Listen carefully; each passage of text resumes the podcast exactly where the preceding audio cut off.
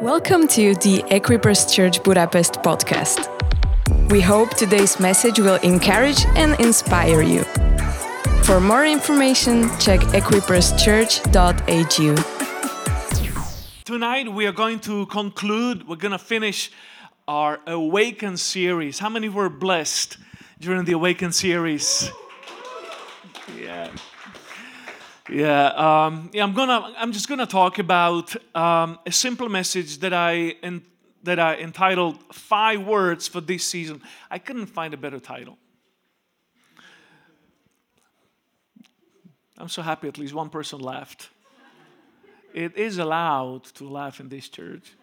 It's actually legal. Five words for this season. So help me out. Can you say this with me? I don't really have uh, a presentation for tonight, so you guys are my PowerPoint.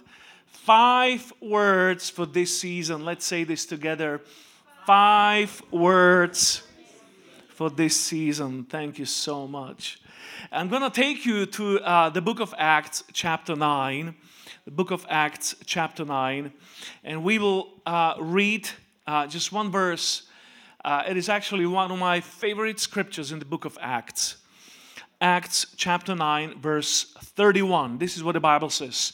Then the church throughout Judea, Galilee, and Samaria enjoyed a time of peace and was strengthened, living in the fear of the Lord and encouraged by the Holy Spirit, it increased in numbers. You know, I believe that for us as the church, this is something that the Holy Spirit is awakening us to in this season.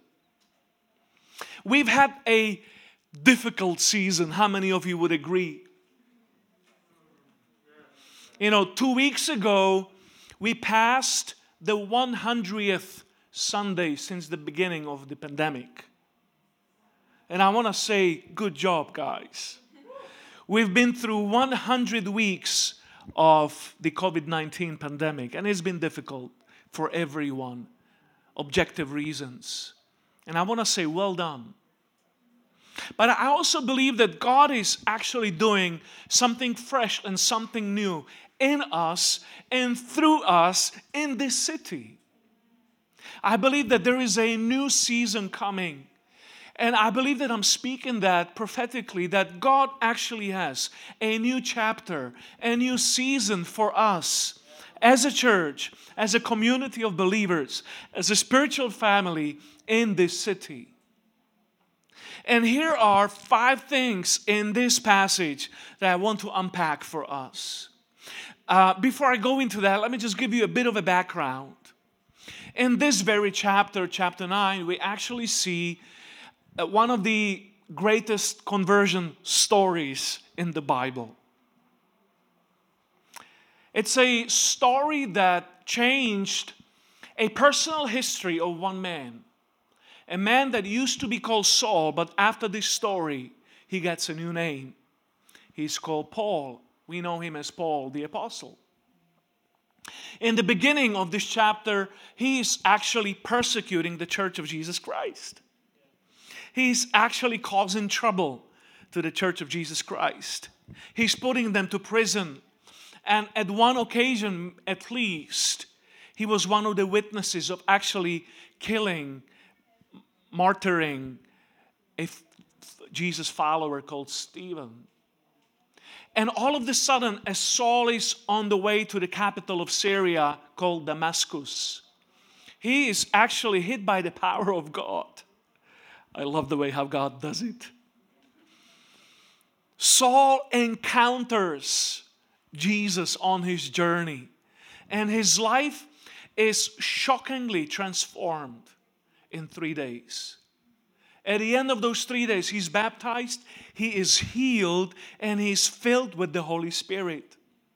And so, someone who used to be the troublemaker, the persecutor, is now a called one, an apostle of Jesus. And what happens is Paul starts preaching, he starts witnessing, he starts evangelizing, reaching out right away. This is a good thing.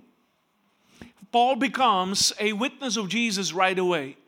And so he starts preaching about Jesus, the same Jesus that he had just spoken against and he has persecuted up to that point. And as he does that, it does not look very trustworthy. So the church in Damascus and in also in uh, Judea and Galilee and Samaria are actually worried because they can't trust him yet. And so what happens is a uh, is is a period of three years of this new Christian called Saul who goes into the desert of Arabia. And we find Saul for three years actually hidden in the desert. We, we don't have many details what was happening there, but we know that it's the same desert where Moses had spent years and where he actually saw the glory of God. It is also the same desert where Elijah actually encountered the presence of God and where he was transformed. And now Saul is in the same place. And God is preparing him. He is changing him to become a, just a new person and a man of God. After this is happening, the brothers, the other apostles, they send him back to Paul's hometown called Tarsus. And again, we don't know much about this period other than he spent probably 10 years in the city of Tarsus. How interesting that before God would use Paul to do mighty things, he has to go back to his hometown and be a witness in his own environment. How many of you know this is one of the most difficult things? So, three years in the desert, and then 10 years in his hometown before he actually starts his mission trip. And as he leaves, now the scripture speaks, as he leaves, the church throughout Judea, Galilee, Samaria enjoyed a time of peace. Now, it wasn't necessarily because Paul was gone. Like, yeah, Paul is gone, finally we have peace. It was more because the persecution stopped. And now finally there is a season of peace. So here are the five words. The first one is the church had peace. Okay? Peace is the first word. It was the first word for the church in the book of Acts. And I believe it's also the first thing that God has for us in this season.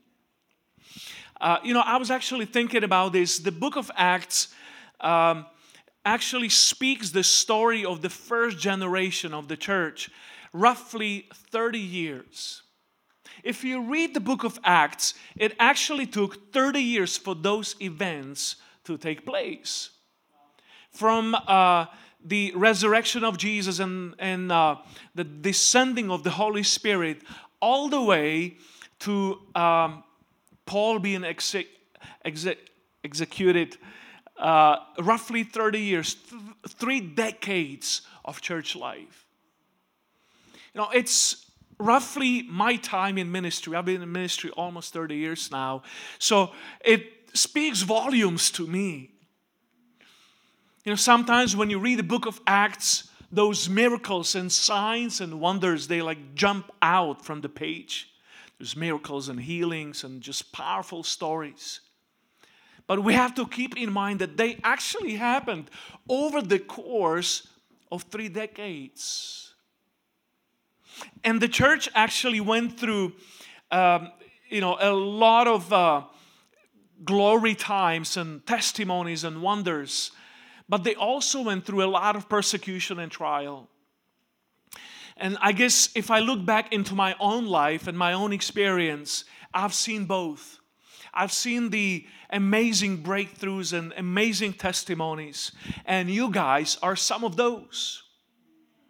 And I have also seen the difficult seasons, the desert place, the tough times the, the, the shocks in, in the stories and the, the seasons that actually make us. But I believe that just as it was with Paul the Apostle and the church of Jesus Christ in this story, God has a season of peace for us. And, church, this is just the beginning of this year. I want to say that prophetically over us. I declare a season of peace in Jesus' name for us. I believe that there is like turning the page. Yes, we've been through difficult two years, but, but let me say, I, really believe that God has a season of peace. You know, peace through Jesus, it doesn't mean like easy times, it actually means the presence of God revealed. Can you receive that? A season of peace, an atmosphere that prepares the space for God's visitation. That is what I'm believing for. That is my first word. The church enjoyed a season of peace. Now, the second thing that we hear that we hear about is that the church actually in, enjoyed a, a construction season. The church was built up. Uh, the word that's uh, used here is a Greek word called oikodomeo, which actually means building a house. It was a construction season. And for us, the translation is that the church was actually built up. Um, you know, um, it's interesting, but those areas remembered the ministry of Jesus himself. Jesus actually had traveled those regions himself. They saw the wonders, they heard the messages. And now, a few years later, all of a sudden, the fruit is coming forth. The harvest is beginning to be seen. The church is being built up. Now, what does that mean? It means that the disciples are being made. People are being called to ministry. Leaders are being equipped. They have experienced growth and pressure, and now there is time for building the church. You know, it's very difficult to build anything when it's a crisis.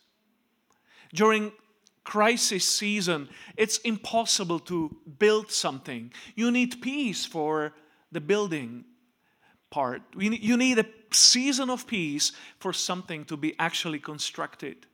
You know, I think of the, the story in the Old Testament when David, King David, he had a huge dream to build a temple for God. It was his vision, it was his dream. But God told him, hey, you are a man of war. You cannot build a temple. But your son will actually enjoy a season of peace and he will build a temple for me. There's going to be a, a change of seasons. And because a season of peace will come, construction will happen. And it was the same in this season. Persecution is over. There is a pause button on persecution, and it will be a time of building up the church. Now, I believe this is the second thing God has for us as the church this year. Can you say amen to that? There is a season of construction. God is going to build us up, He's going to build you up. You are going to grow as a disciple, as a follower of Jesus. Some of you are growing to, uh, some of you are going to grow as leaders. God is going to put His finger on you and challenge you to be equipped. Step into uh, places of influence and leadership and ministry, and He is going to equip you for that. I love this. You know, you know, uh, God doesn't see just a group of people here. He sees a group of influencers, His disciples, those that are changing the culture, those that, that are His powerful witnesses in the city. And He's going to build you up this year. Somebody give Him praise.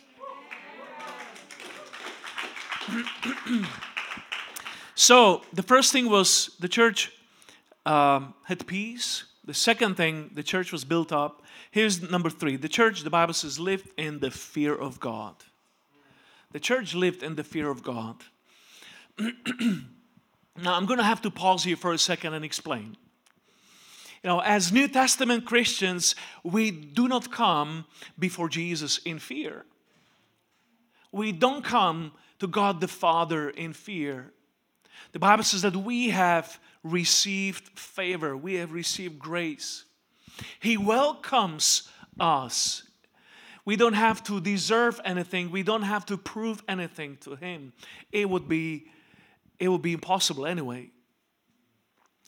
Uh, so, what actually living in the fear of the Lord means is actually honoring God. Living in the fear of God actually means honoring Him. As a church, we honor Him in our midst. We honor His presence in our midst. Uh, living in the fear of the Lord actually means that we respect Him, we respect His presence. You know, I I honor my wife, and that actually means uh, I'm not gonna do anything to hurt her feelings, at least not purposefully. I'm gonna do my best to avoid that. And it's the same with God. Because I love Him, uh, I have the fear of God, meaning I honor Him enough not to do anything that hurts Him. So, fear or reverence is an attitude towards God in which we are aware of our full, utter dependence on Him. It means that, Jesus, I need you fully, and I honor you in my life. I put you first in my life. We have a respect for the presence of God. You know, that is the most beautiful thing we have the presence of God. The fact that Jesus shows up here is the most beautiful thing. If he wasn't here, this would be just, you know, a show. You could go to any type of show in the city, there's many of them tonight. But because Jesus is in the house, and because we value his presence, because we uh, appreciate his presence, we revere him, we recognize his presence in the house, that is what makes the difference. We have a respect for His Word. We let Him speak to us. We give Him room to challenge us, to change us, to liberate us. That is living in the fear of God. Uh, and it, if we live like that, a culture of honor actually becomes a norm. And then we honor one another. If we learn to honor God, we actually also learn to honor one another. I love this. The church lived in the fear of God, it was aware of the presence of God. When you do that, sin has no place. You don't feel comfortable with sin in the presence of God. It's impossible to enjoy the presence of God and at the same time to enjoy sin in your life. I tried it, it's impossible. One is going to extinguish the other. You either, you know, let sin extinguish the presence of God in your life, or you let the presence of God extinguish sin in your life. So uh, that's number three. I believe that God is actually going to increase the sense of His presence here.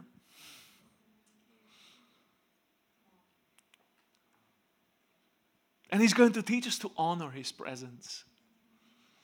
And I believe that we're just going to fall in love with His presence. And that this year He wants to, He, he, he wants to manifest His presence in a fresh way in our midst. Amen. So that was number three, a church that lived in the fear of God. Let me let me read that scripture once again.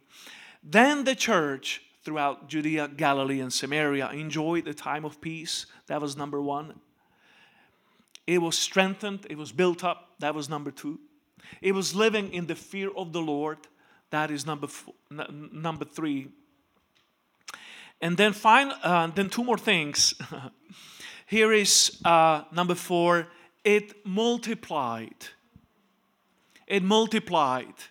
I'm gonna give you number Actually, this is like in, in English rendition, this is the last thing, but I'm to give number four, sorry, number five first, and then I'm to go to number four. Did I lose you? It's all right. It's all right. So the church multiplied.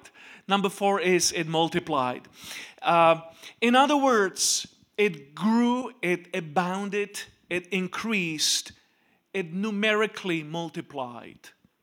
So we're talking about a multiplying church, a church that uh, that grew in size. I love this fact. Somebody did a statistic from the North American context, um, and um, we are actually a part of this network called, called Exponential, and the research was done on thousands of churches. And here are the results. Most of the churches are declining, meaning they have less and less believers, less and less people. Uh, some churches are plateauing. In other words, they are in a survival mode, kind of keeping the same size over time. Then, hallelujah, there are the growing churches. I don't know about you, but this pastor would love this to be a growing church. Then there are the growing churches, and we should be excited about that. Uh, and then, number four, level number four, or churches uh, that are from level four, would be called the reproducing churches. Churches that are actually planting or starting new congregations new churches. These churches are becoming mother churches to other churches. And then level five is what we call multiplying churches. Those are churches that are actually becoming movements and networks, reaching other areas, sort of apostolic centers. Now, and the research actually says, says that there is only 4% of level 4 and level 5 churches. Only 4% of churches are actually reproducing and multiplying. Friends, it is my dream that we will be a multiplying church. You know, I'm, I'm happy for this place. I'm happy for what God has done, you know, in these last six months. I thank God every day for you. I'm a happy pastor. I love you guys. You know, and uh, this is small enough for me to actually know your names. I mean, I try my best. But God has something bigger in mind. And I believe that just like the churches here that we read about that multiplied, this is the pattern of every living thing that God created. And there is, a, there is a multiplication DNA that He put into us as a church. I love the fact that anytime soon I may become a grandfather. Hallelujah. Nobody knows the hour nor the day when the Son of Man comes. This could be this could come anytime. I love the fact that our family is in a multiplication process. Yesterday, just gonna get emotional a bit. Yesterday, we had a 50th anniversary of my parents. Uh, you know, they, it's a beautiful story. I'm not to go into that. But uh, yesterday, we also saw the first great grandchild of my parents in the living room. And it, it, was, it was such a beautiful atmosphere of seeing a multiplication happen from two people to more than 20 in 50 years. And God is doing that in church as well. I believe that we're supposed to be an apostolic hub that becomes a birthbed for many more churches to be started and for other ministries to come out and, and for, for a fresh move of the Spirit of God, a revival reaching uh, the generations in the city and the nations in the city, and then from here to other places as well. Somebody should get excited about this. So the church multiplied, and I speak that prophetically over us that it's a time of growth and reproduction and multiplication. I love the fact that as the church here was persecuted, it was dispersed. It had to go into hiding and it, it was scattered in the region. But now, after some time, as, as they were scattered, those people became like seeds in soil. And harvest started to come. Multiplication started to come. And so finally, the last thing, the last thing, it experienced the ministry of the Holy Spirit. It said that, eh, the Bible says here that the church grew It multiplied by the consolation of the Holy Spirit, by the comforting presence of the Holy Spirit, by the anointing of the Holy Spirit. The church experienced the beautiful ministry of the Holy Spirit, and this is how everything else was happening through the ministry of the Holy Spirit. Now, in the Greek language, the, the word that is used here is, is the word parakletos, which actually means someone who is called to stand by my side.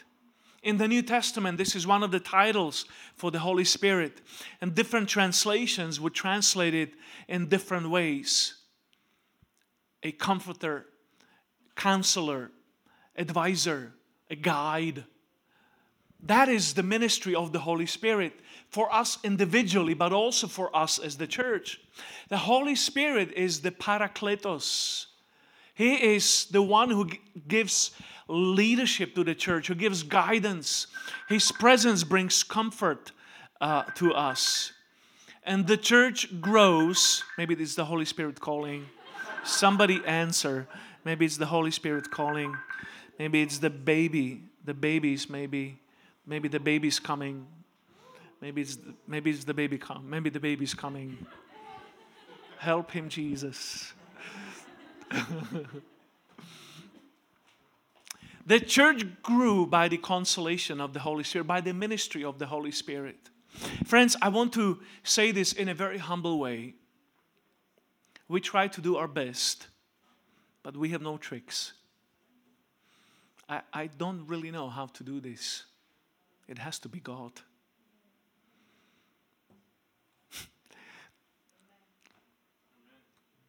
We are going to try our best. We will preach like crazy. We will try to be wise stewards. We will go out on the streets and evangelize. But at the end of the day, it's got to be the ministry of the Holy Spirit. It has to be Him. We can only do so much. It has to be the ministry of the Holy Spirit. And I'm here to make a confession. The Holy Spirit, you have a full invitation to be the Lord of this church. And Holy Spirit, I as a, even as a pastor, I want to give you the keys to this church. This is your place. And I want to invite you this year, this season, to take us into what you have for us. I speak that in Jesus' name for us as the church for this community. I love this. Growth and multiplication is happening where there is the anointing of the Holy Spirit, where, where there is the presence of the Holy Spirit in the church. It doesn't happen because of the latest technique, it happens because of the Holy Spirit. Friends, I love everything about the Holy Spirit. I love His presence. I love his gifts. I love the chills. Do you know the chills when the Holy Spirit touches you and you're like, oh, oh, do it again, Jesus. I love that. I, I love that. I also, I, I, maybe I don't love his disturbing voice so much. But I love that. Without him, my life I, ca- I can't imagine my life without him. I definitely could not face the challenges in my life, in my personal life, as well as in our ministry life. The Holy Spirit totally changed my life. And I want to say that He is not just a self serving manifestation. He actually does have a plan for us in this season. And as we step into this season together as a church, I want to say that He is the boss. He is not some kind of a charismatic extreme. He actually is the boss in this church. He's not just a phenomena of some marginal Christian group. He is actually the mainstream, if you know what I'm talking about. Holy Spirit is actually this is this is his place. This is His temple. So, this year, 2022, we are going to be a church that experiences a season of peace. I declare that in Jesus' name. We're going to be a church that will be built up. Well, it's a time of construction, church. It's also a place where we cultivate the honor for God, honoring God, the fear of the Lord. And it will also be a time of multiplication. And first of all, it's a time of the ministry of the Holy Spirit. Because He's the, he, it's all about Him anyway. He's the co author of the church. He's the key to revival, He is the key to awakening. I love the fact that what started as a small behind the curtains kind of a movement in the upper room in Jerusalem is now a worldwide movement shaking this planet, guys. What started or what was resurrected, what came back to life roughly a hundred years ago with a s- simple story January 1st, 1901, at the very beginning of the 20th century. A girl who was a Bible college student in Texas was filled with the Holy Spirit and started to speak in tongues. And friends, that sparked a move of the Holy Spirit that hasn't stopped till this day. And I love the fact that it spread like a wildfire to all the nations around this planet. Some of the nations that you guys represent have been visited heavily by the Holy Spirit. And my cry is Jesus, what you have done in many places in Africa and, and Latin America and many Asian nations, would you do that in the post Christendom, civilized, urban Europe? That is my heart's cry. You know, Europeans have been so proud of being the cradle of civilization, but somehow we have pushed out the presence of the Holy Spirit. But, friends, I believe it's time. It's time for the Holy Spirit to visit Europe. It's time for the Holy Spirit to visit this nation. It's definitely time for the Holy Spirit to visit this city. There is a hunger being stirred in the young generation, especially. We see that there is a invitation of us crying to Him, Come, visit us, awaken us. And I believe deep in my spirit that it's time for Him to do that. And I want to challenge us to anticipate that, to expect Him to move in a special way this year in our midst. You know, the Holy Spirit is a powerful partner. The book of Isaiah says that He's. Uh, uh, chapter 11 that he is a spirit of wisdom spirit of understanding spirit of, of mind. There's like seven characteristics of the holy spirit. He is a powerful partner. Jesus said that when you receive the holy spirit you will receive power to become his witnesses. It is he is a powerful partner. I love that. Jesus said that if I cast out demons by the Spirit of God, then you will know that the kingdom of God has come to you. It's the power of the Holy Spirit.